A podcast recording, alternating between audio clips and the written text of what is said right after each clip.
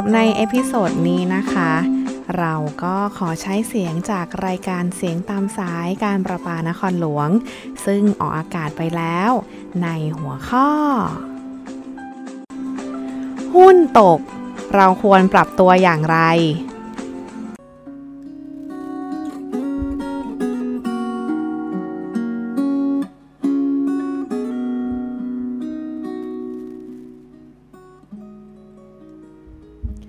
วัสดีค่ะ คุณผู้ฟังชาวการประปานครหลวงทุกท่านนะคะ ดิฉันวรรณสนันแจ้งสว่างค่ะ แล้วก็พี่ตาธนานนดมทองนะคะ ก็กลับมาพบกับคุณผู้ฟังอีกครั้งค่ะ ในทุกเที่ยงวันพุธสุดท้ายของเดือน กับรายการเงินทองต้องสงสัยนะคะ ในเดือนมิถุนายนนี้โอ้โห ก็เหมือนกับเดือนพฤษภาคมเลยนะคะ ก็คือชุ่มฉ่ำไปด้วยน้ำฝนอีกเช่นเคย อากาศดีแล้วก็เย็นสบายดีนะคะ แต่อาจจะไม่สะดวกในการเดินทางไปไหนมาไหนค่ะ แต่ว่าตลาดหุ้นก็เช่นกันนะคะ ช่วงนี้แลดูจะมีอุปสรรคในการเดินทางไปสู่จุดหมาย ของนักลงทุนนะคะ โดยเฉพาะนักลงทุนที่เป็นมือสมัครเล่นอย่างพวกเรา สัปดาห์ที่แล้วค่ะ เราพูดกันถึงเรื่องของอเดือนที่แล้วนะคะ เราพูดกันถึงเรื่องของหุ้นค่ะ เป็น เรื่องหุ้นในแบบฉบับที่ง่าย ๆ สบายๆนะคะ เรื่องของการเริ่มต้นการลงทุน และการเตรียมตัวลงทุนวันนี้เราก็มาแบ่งปันความรู้อีกเช่นเคยค่ะ เพราะว่าช่วงนี้ตลาดหุ้นนะคะ ค่อนข้างจะเป็นขาลงค่ะ ทีนี้ตลาดหุ้นนั้นเกี่ยวข้องอะไรกับพวกเรานะคะ เกี่ยวข้องอย่างแน่นอนค่ะ เพราะว่ากองทุนสำรองเลี้ยงชีพของเรานั้น มีการลงทุนในตราสารทุนด้วย เราลองมาฟังกันดีกว่าค่ะ ว่าการเฝ้าระวังกองทุนสำรองเลี้ยงชีพนะคะ ในสภาวะเศรษฐกิจขาลงแบบนี้ ต้องทำอย่างไรนะคะ ตอนนี้เรามีคำตอบมาให้ฟังกันค่ะกับพี่ตาธนานนท์ดมทอง นักประชาสัมพันธ์ 5 ค่ะ เย้สวัสดีครับผมเป็นนักคอมพิวเตอร์ 5 นะครับ จริง ๆ แล้วครับบอกว่าอะไรเมื่อกี้นักประชาสัมพันธ์ครับผม เอานึกว่าเป็นนักประชาสัมพันธ์เหมือนกันพูดเก่งมาก ๆ ขนาดนี้ไม่ใช่หรอกค่ะ ไม่ใช่แล้วครับ ครับผมอ่า จริงๆเนี่ยครับตัวพี่เนี่ยก็เป็นนักคอมพิวเตอร์เนาะก็ไม่ได้มีความรู้ทางเศรษฐศาสตร์อะไรที่แบบมากมายขนาดนั้นหรอกครับ แต่ว่าด้วยประสบการณ์เนี่ยก็พอจะคาดเดาได้นะครับ เรื่องของสภาพเศรษฐกิจปัจจุบันแล้วก็การลงทุนว่าทำอย่างไรนะครับ แล้วจะต้องมีสตินะครับ ทีนี้นะครับ วันนี้เราจะมาพูดกันถึงเรื่องเงินทองถูกไหมครับ เพราะเงินทองคือปากท้องคือเรื่ององที่เราต้องสงสัยกับช่วง เงินเงินททอองงต้องสงสัยต้องสงสัยโอ้โห พูดถึงเรื่องเงินทอง เงินเงินทองทองอย่างนี้ ในสภาวะเศรษฐกิจข้าวยากหมักแพงอย่างเงี้ยค่ะพี่ตะครับผมช่วงนี้นะคะ หุ้นก็ตกลงเรื่อย ๆ ค่ะสำหรับนักลงทุนมือสมัครเล่นอย่างพวกเรานะคะ ต้องทำยังไงดีคะพี่ตะโอ้โห ช่วงนี้นี่มันตกหนักจริง ๆ ครับผมนะครับคำถามนี้ต้องตอบยาวกันหน่อยแล้วนะครับ เวลาที่หุ้นตกลงเหวแบบเนี้ยครับจริง ๆ แล้วเนี่ยครับมันก็ถ้าพูดถึงมือใหม่เนี่ย ผมมองว่ามันเป็นโอกาสนะครับเป็นโอกาสในหลาย ๆ เรื่องเลยนะครับ อย่างแรกเลยครับ มือใหม่เนี่ยครับก็จะได้มีโอกาสนะครับ ถือว่าโชคดีนะครับ ที่จะได้เจอกับสภาวะแบบนี้ เพราะว่าอะไรครับ เพราะว่าทุกๆคนเนี่ยครับเวลาไปลงทุนเนี่ยต้องเจอกันทุกคนเลยสภาวะหุ้นตกเนี่ยครับ ทีนี้มือใหม่เนี่ยจะโชคดีกว่า เพราะว่าเจอไวเจอไวคืออะไร ก็คือมือใหม่เนี่ยเงินทุนที่เราลงไปเนี่ยมันยังน้อยอยู่นะครับ เวลาหุ้นตกเยอะๆเนี่ยถ้าสมมติว่าเสียตังค์เนี่ยเราก็จะเสียน้อยหน่อยนะครับ ไม่เหมือนกับ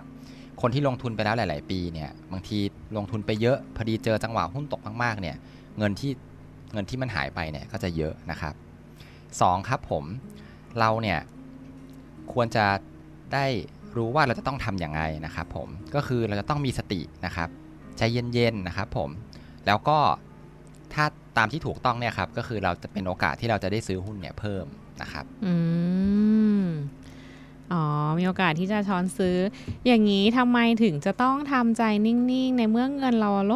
ดลงลดลงเรื่อยๆ อย่างเงี้ยนะคะพี่ตะแหมเสียงก็ยิ่งตามเลยนะครับผม มันลดจริงค่ะ ใช่ครับ มัน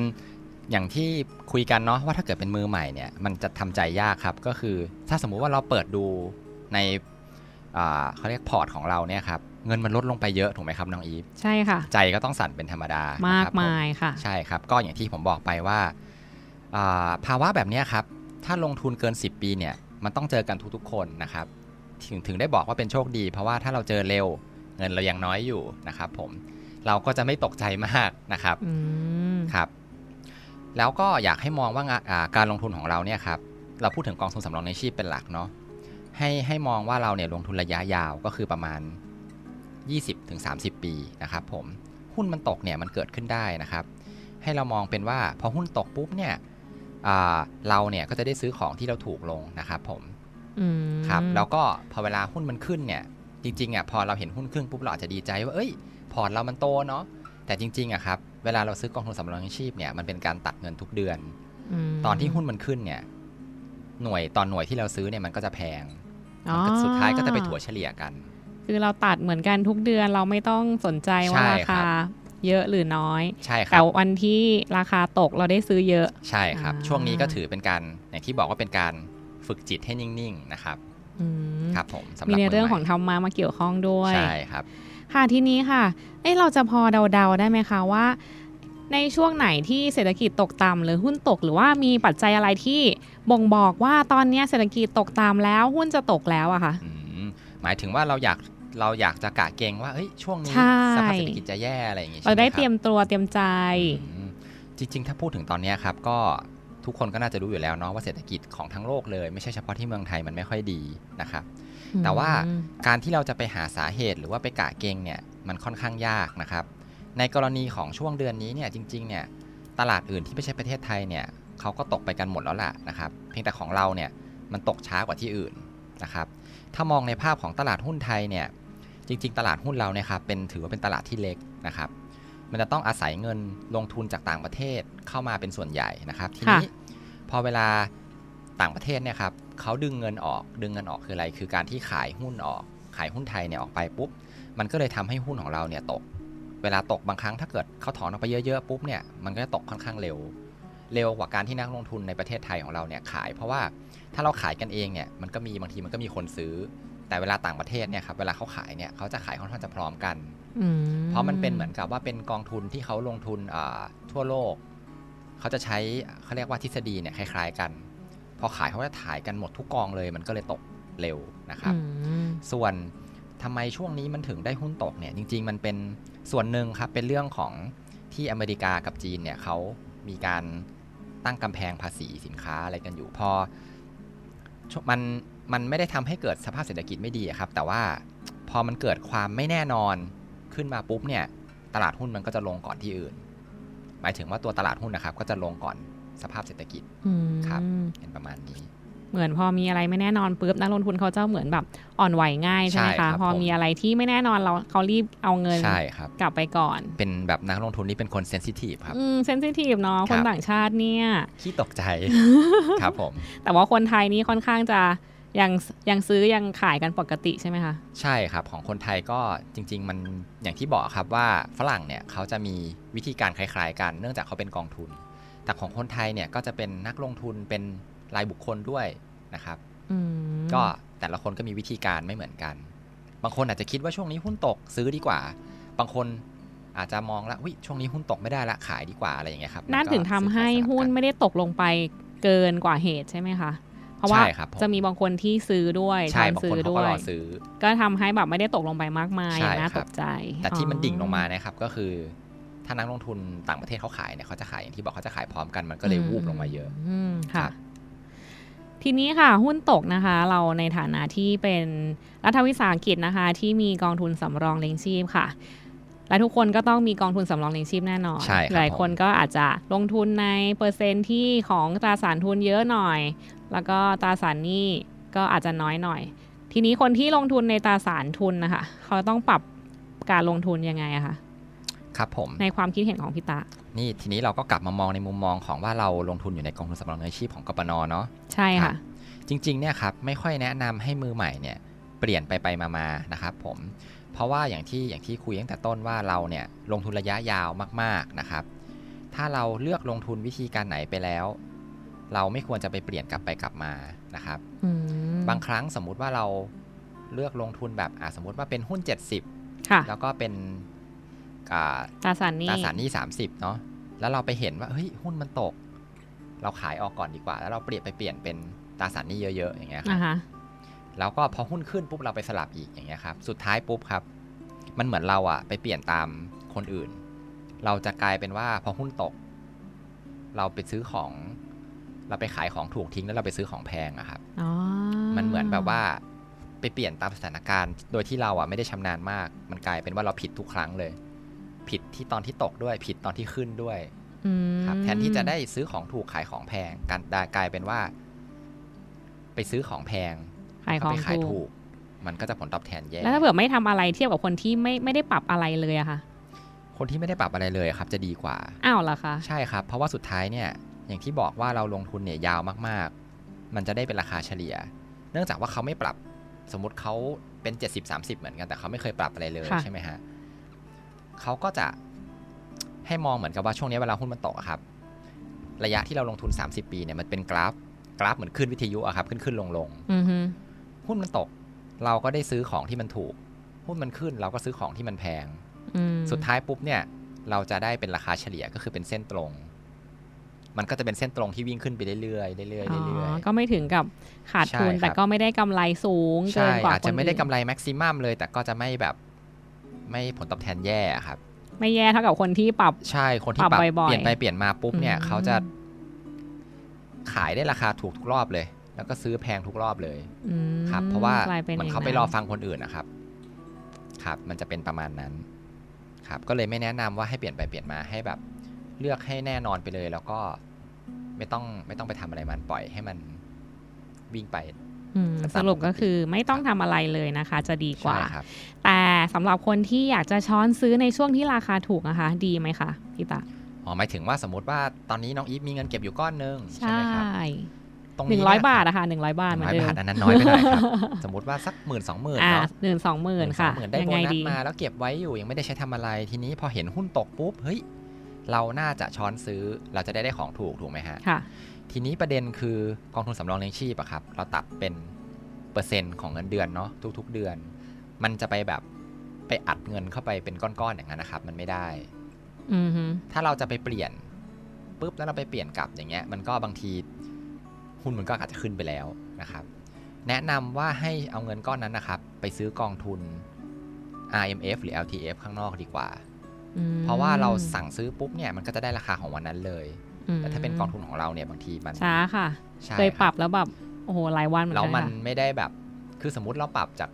3%เป็น15%อย่างเงี้ยด้วยเบสเงินเดือนของเรามันไม่ได้ว่าแบบเยอะขนาดนั้นแบบน้องอีฟมีเงินเก็บเยอะถูกไหมครับเมื่อกี้นี้แต่สมมติใช่สองหมื่นค่ะอย่างเงี้ยขอบคุณมากค่ะ ที่มันก็มองอีกถูกต้อง มันปรับยังไงมันก็ซื้อ20,000ในเดือนนั้นไม่ได้ไงครับสองหมื่นถูกไหมครับน้ องอีฟต้องมีเงินเดือน โอ้โห เท่าไหร่อะครับ ถึงจะได้โอ้สองหมื่นปรับสิบห้าเปอร์เซ็นต์ต้องเป็นแสนมั้เป็งนแสนค่ะใช่ไหมครับ ก็ไม่น่าจะใช่ถึงเนาะตอนนี้ ไม่ถึงอยู่แล้วค่ะ ครับ ผมก็แนะนำว่าถ้าจะช้อนซื้อจริง ๆ ก็ให้ไปซื้อเป็นกองทุนข้างนอกดีกว่าอืมแต่ถ้าเราคุยกันถึงแค่สโคปของกองทุนสำรองในชีพของเราเนี่ย ก็แนะนำว่า เหมือนเป็นเป็นเงินที่เราเอาไว้ใช้ยามเกษียณนะครับค่ะอย่าไปยุ่งอะไรกับมัน ให้มันพักมันไว้เฉยๆอืแต่ถ้ามีเงินเก็บมาอยากจะช้อนซื้อของถูกก็ให้ไปซื้อเป็น กองทุน LTF หรือ IMF ข้างนอกครับอืเพราะว่ามันซื้อได้ทันทีมันได้ราคาณวันนั้นทันทีอืมครับผมสรุปก็คือเราต้องอยู่เฉยๆนะคะ เพื่อหาราคาเฉลี่ยดีกว่าที่จะไปทำตามตลาดว่าใช่หุ้นครับตกหรือหุ้นขึ้น แล้วก็ไปซื้อไปเก็งกำไรอย่างนั้น เราไปเก็งข้างนอกดีกว่า ใช่ครับผมค่ะ เอาละค่ะ เราได้ความรู้จากพี่ตาไปพอสมควรแล้วนะคะ ยังไงให้พี่ตาพักสักครู่ค่ะ แล้วช่วงหน้าก็กลับมาคุยกันต่อ ช่วงนี้พักฟังเพลงค่ะ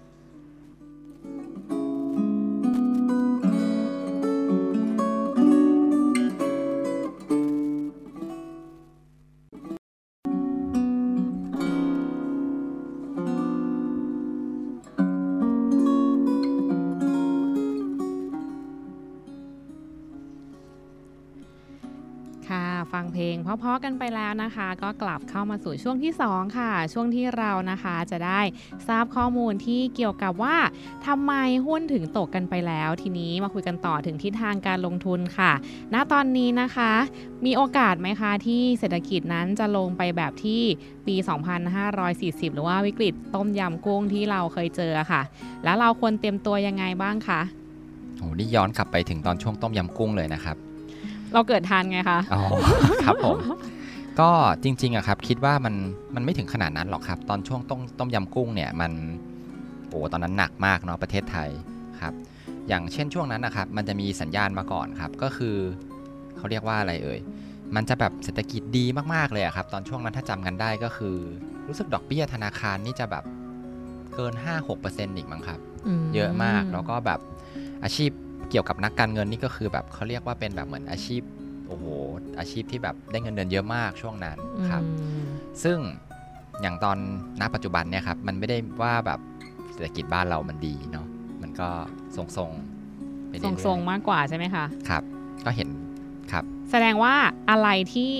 ที่เป็นสัญญาณบ่งบอกว่าเศรษฐกิจจะตกลงขนาดนั้นก็คือเศรษฐกิจจะต้องดีมากๆ ถูกไหมคะเขาเรียกว่าแบบฟองสบู่อะครับอ่าฮะฟองเหสมือนบู่อย่างช่วงฟูฟ้าฟูฟ้านิดนึงทำช่วงอะไรก็ดูดีไปหมดถูกไหมช่วงปี 2 ปีที่ผ่านมาเขาจะคุยกันเรื่องของฟองสบู่คอนโดเนาะใช่ว่าแบบเออคอนโดมันเหมือนแบบคนเขาคงเห็นว่าสร้างเยอะมากแล้วก็ยังขายได้อะไรอย่างเงี้ยครับเขาก็กลัวว่ามันจะมีฟองสบู่ไอเศรษฐกิจพวกเนี้ยครับเขาจะเรียกว่าแบบเป็นฟองสบู่ก็คือ มันบวมขึ้นมาเรื่อยๆปุ๊บแล้วสุดท้ายมันจะแตกอืมฮึ พอแตกปุ๊บเนี่ยมันก็ตัวใครตัวมัน เขาก็จะเรียกว่าเป็นเศรษฐกิจแบบฟองสบู่นะคแต่รับตอนนี้ไม่ใช่ตอจุนดนี้นั้คงนไม่ขนาดนั้นนะครับ มันเป็นการคือมันเป็นการชะลอตัวลงมาเรื่อยๆเรื่อยๆ มากกว่าครับ แต่ว่าแต่ก็ฟองสบู่คอนโดก็ยังมีอยู่นะคะเอออันแต่นี้ก็ก็ค่อนข้างลดลงนิดอันนึนี้งไม่แล้วค่อยแน่ใจเหมือนกันครับ เพราะว่าไม่ไม่ชำนาญเรื่องของพวกอสังหาเท่าไหร่ว่าแบบว่าแบบมันจะฟองสบู่หรือเปล่าอันเนี้ยถ้าพูดถึงคอนโดเนาะอันนี้ไม่ไม่ชัวร์เหมือนกันครับ เรามาที่กองทุนของเรากันดีกว่าค่ะ ครับผม ควรลงทุนยังไงดีคะ กองทุนสำรองเลี้ยงชีพ ถึงจะได้รับผลตอบแทนสม่ำเสมอไม่ขาดทุนค่ะ ไม่ว่าจะช่วงวิกฤต หรือว่าช่วงไม่วิกฤต หรือว่าช่วงอะไรก็ตามค่ะอ่าพี่ตาเรากลับมาที่กองทุนสำรองเลี้ยงชีพของเราเนาะค่ะครับ ถ้าพูดถึงว่าไม่ขาดทุนเนี่ยครับ จริง ๆ เนี่ย อย่างที่บอกไปตั้งแต่ต้นว่าเรามองกันถึงเป็นระยะยาวๆ30 ปี 20 ปีอย่างเงี้ยครับค่ะมันเป็นเรื่อง ยากมาก ๆ เลยครับที่จะขาดทุน ผมเคยเห็นอ่าทางบริษัทบลจที่เขามาดูแลกองทุนเนี่ยครับเขาเคยเอากราฟมาให้ดูว่าอือฮึเขาเฉลี่ยของอาตลาดหุ้นเนี่ยผลตอบแทนเนี่ยครับถ้าสมมุติว่าเราลงเกินเราลงทุนในตลาดหุ้นนะ อันนี้ไม่ได้พูดถึงกองทุน ในตลาดหุ้นเนี่ยเกิน 15 ปีขึ้นไปเนี่ยครับโดยที่แบบเหมือนซื้อทั้งตลาดเลย อ้างอิงจากจากเซ็ตอินเด็กอะครับค่ะมันไม่มีมันไม่มีโอกาสขาดทุนเลย ครับผมก็คือตลาดเนี่ยมันจะขึ้นไปเรื่อยๆเรื่อยๆ แต่ระหว่างทางเนี่ยมันจะมีเหวี่ยงบ้าง ขึ้นขึ้นลงลงเยอะหน่อยอะไรอย่างเงี้ยครับ แต่ว่าถ้าระยะยาวเนี่ยโอกาสขาดทุนแทบไม่มีเลยนะครับผม แล้วยิ่งถ้าเรากลับมามองเป็นกองทุนสำรองในชีพของเราเนี่ย เราจะไม่ได้ลงทุนใน คือเขามีกฎเกณฑ์เอาไว้ว่าห้ามไปลงทุนในหุ้นตัวเล็ก ๆ หรือว่าพวกหุ้นที่มันดูเหมือนเป็นหุ้นปั่นอะไรพวกเนี้ยครับ มันก็จะแทบไม่มีทางขาดทุนเลยครับผมอืมน้อยมากๆ มันอาจจะขาดทุนแบบ ถ้าเรามองเป็นรายปีอะครับผลตอบแทนรายปีเออบางปีมีติดลบบ้างอะไรอย่างเงี้ยแต่ว่าอย่างที่บอกว่ามันเป็นมันเป็นระหว่างทาง เวลาเราจะได้เงินจากกองทุนอีกทีเนอะครับก็นู่นเลยเรากเกษียณแล้วอีก 30 ปีครับอืมก็ถ้าพูดถึงว่าผลตอบแทนสม่ำเสมอไหมจริง ๆ ก็ถ้าพูดถึงสม่ำเสมอเนี่ยถ้าเราเลือกลงทุนในตราสารทุนมาก ๆ ผลตอบแทนต่อปีเนี่ยมันอาจจะไม่สม่ำเสมอเท่าไหร่นะครับ แต่อยากให้มองเป็น มองเป็นเฉลี่ยระยะยาวมากกว่า ยังไงคะระยะยาวก็คือระยะยาวก็คือ น่าจะได้กำไรแน่นอน ใช่ครับ ระหว่างทางสมมติว่าปีนี้หุ้นตกเยอะอาจจะติดลบสัก พอร์ตของเราติดลบสัก 3%ค่ะ อีกปีนึงยังก็ยังตกอยู่ก็อาจจะติดลบอีกสัก 4%แต่พอเวลามันดีดกลับขึ้นมาครับ ปีถัดไปอาจจะกำไร 10%ก็เป็นได้ 8%อะไรอย่างเงี้ยครับ มันจะต้องกี่ปีคะถึงจะเห็นผลว่าที่เรา ลงทุนไปอะค่ะ ลงทุนใช่ไหมครับสิบปีน่าจะเห็นผลแล้วใช่ไหมคะ10ปีเนี่ยเห็นแน่ ๆ ครับ ก็คือถ้ามองในเขาเรียกไซเคิลของเศรษฐกิจเนาะทุกๆประมาณ 7-8 ปีอะครับ มันจะมีเศรษฐกิจแย่ครั้งหนึ่งแย่หนัก ๆ เลย อืมแต่ถ้าเกิดสมมติอย่างที่น้องอีฟบอกเมื่อกี้นี้ถ้าเรามองเป็น 10 ปีเนี่ยมันจะมีรอบหนึ่งที่มันตกหนักอืม ๆแต่ระหว่างนั้นมันก็จะมีขึ้นมีลง ทีนี้พอเฉลี่ยออกมาปุ๊บเนี่ยถ้าก็ยัง10ปีเนี่ยสูงกว่า จะเห็นอยู่แล้วล่ะว่าผลตอบแทนมันดี แสดงว่าถ้าเผื่อเราลงทุนในก็ในตราสารทุนยังไงก็น่าจะดีกว่า ที่จะลงทุนในตราสารหนี่อย่างเดียวถูกไหมคะ ตราสารทุนเนี่ยครับมันก็จะได้ในเรื่องของผลตอบแทนอืมแต่ว่าระหว่างทางมันก็จะขึ้นขึ้นลงลงเยอะหน่อยนะครับอืมแต่ถ้าเป็นตราสารหนี้อาจเนี่ยจะเหวี่ยงจนเราตื่นเต้นใช่แต่คจรับริง ๆ แล้วโดยภาพรวมน่าจะได้ผลตอบแทนมากกว่า ตราได้สารผลหตอบนี้แทนมากกว่าแน่นอนครับผมค่ะ แน่นอนเลยใช่ไหมคะแน่นอนเลยร้อยคเปรัอบร์เซ็นต์ใช่ครับขอบคุณมากค่ะเก้าสิบเก้าเปอร์เซ็นต์ก็ได้ร้อยเปอร์เซ็นต์มันดูแบบแน่นอนไปนิดนึงนะครับเหลือเหลือทางไว้ให้นิดนึงนะคอ่ารับทีนี้ค่ะก็เข้าถึงจุดที่จะถามพอดีว่า ในส่วนของในเรื่องของการปรับเปอร์เซ็นต์ตราสารทุนตราสารหนี้เราเข้าใจแล้วเนาะครับแต่ในผมเรื่องของจำนวนเปอร์เซ็นต์ของเงินสะสมล่ะคะเราควรจะปรับสัดส่วนตามที่สภาพเศรษฐกิจไหมคะ สมมติตอนนี้เรา อ่าสิบเปอร์เซ็นต์นะคะ อยากจะเปลี่ยนเป็นห้าเปอร์เซ็นตอนที่เศรษฐกิจตกต่ำอยู่อะคะอืมโอเคครับผม เราย้อนกลับมาถึง ที่เราพูดไปตอนแรกนะครับว่ากองทุนสำรองเลี้ยงชีพเนี่ยมันเป็นการลงทุนในระยะยาว แล้วก็เมื่อกี้นี้ที่เราคุยกันตอนตอนก่อนพักว่า อย่างถ้าน้องอีฟมีเงินสะสมเยอะๆ เป็นก้อน แล้วเราจะอัดเข้าไปทีเดียวเนี่ยมันเป็นไปไม่ได้ทีนี้เนี่ยถ้าสมมติว่าเรามีการปรับเปลี่ยนสัดส่วนของการลงทุนเนี่ย สมมุติว่าจาก 5%เปลี่ยนไปเป็น 10%ออืมย่างในที่บช่อวกงว่าตอนที่เนี้ยเงินเดือนเรามันยังไม่ค่อยเยอะเท่าไหร่ใช่จริง ๆ มันก็แบบมันนิดเดียวอะครับ ไม่ไม่อยากให้ไปกังวลตรงนี้มาก อยากให้แบบว่าค่อยๆค่อยๆเพิ่มหมายหมายถึงว่าเงินเดือนเราค่อย ๆ ขึ้นเนาะแล้วก็อัตราส่วนการลงทุนเนี่ยถ้าสมมติว่าเรา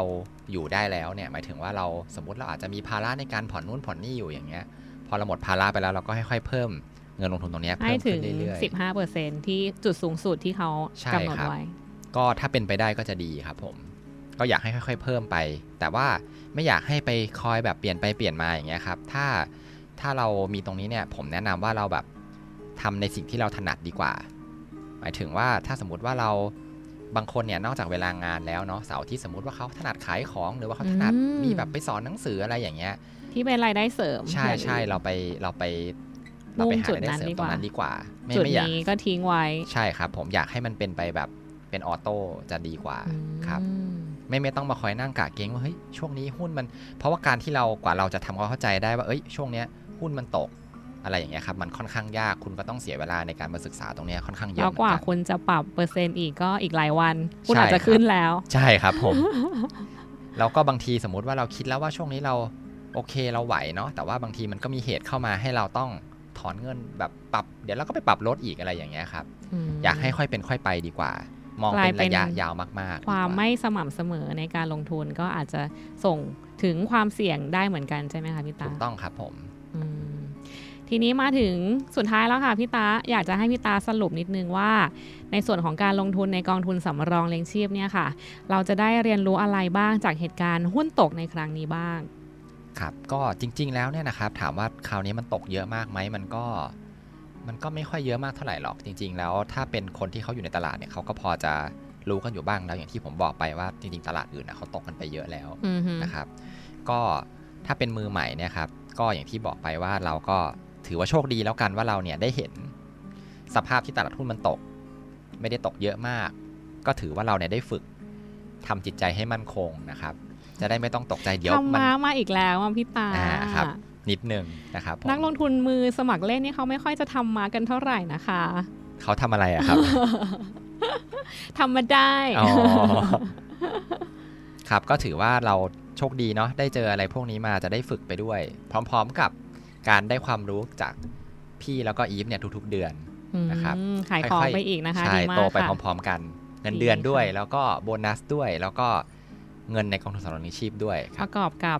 สภาพทางจิตใจของเราก็ใช่จะครับเข้มแข็งมากขึ้นในก็เรื่เป็อนงธขรองรมะไปเลยทีเดียวหุ้นตกหรือหุ้นขึ้น เราก็จะไม่รู้สึกอะไร เราก็จะเริ่มจิตใจเข้มแข็ง แล้วก็ไม่อ่อนไหวไปตามสภาพตลาดมากนัก ถูกครับผม ซึ่งก็ส่งผลไปกับเรื่องของผลตอบแทนที่ค่อนข้างจะคงที่แล้วก็แน่นอน แล้วก็มีกำไรร้อยเปอร์เซ็นต์อย่างที่พี่ตาบอกนะคะครับคำตอบในวันนี้นะคะ ไม่ว่าจะหุ้นตกหรืออย่างไรก็ตามคำตอบก็คือ ไม่ต้องทำอะไรนะคะพี่ตาได้ย้ำกับเราแล้วว่าเราไม่ต้องทำอะไรเลยค่ะ เราควรจะลงทุนอย่างที่เคยทำนั่นแหละค่ะ และข้อสงสัยต่างๆ ที่เกี่ยวกับหุ้นแล้วกองทุนสำรองเลี้ยงชีพก็คงต้องพักไว้แค่นี้ก่อน วันนี้นะคะ เราก็ได้ความรู้ที่ชัดเจนที่สุดในโลกแล้วนะคะ ว่าไม่ต้องทำอะไร ขอบคุณพี่ตาธนานนท์ดมทองมาก ๆ ค่ะสำหรับข้อมูลดีๆนะคะ ในเรื่องของการลงทุนสำหรับวันพุธสุดท้ายของเดือนหน้านะคะ จะเป็นเรื่องอะไรนั้นห้ามพลาดค่ะ และสำหรับวันนี้นะคะ หมดเวลาของเราสองคนแล้ว แต่ความสงสัยนั้นยังไม่มีวันหมดแน่นอน เพราะว่าเพราะเงินทองคือปากท้องคือเรื่องที่เราต้องสงสัยกับช่วง เงินทองต้องสงสัยแล้วพบกันใหม่ในเดือนหน้านะคะ สวัสดีค่ะ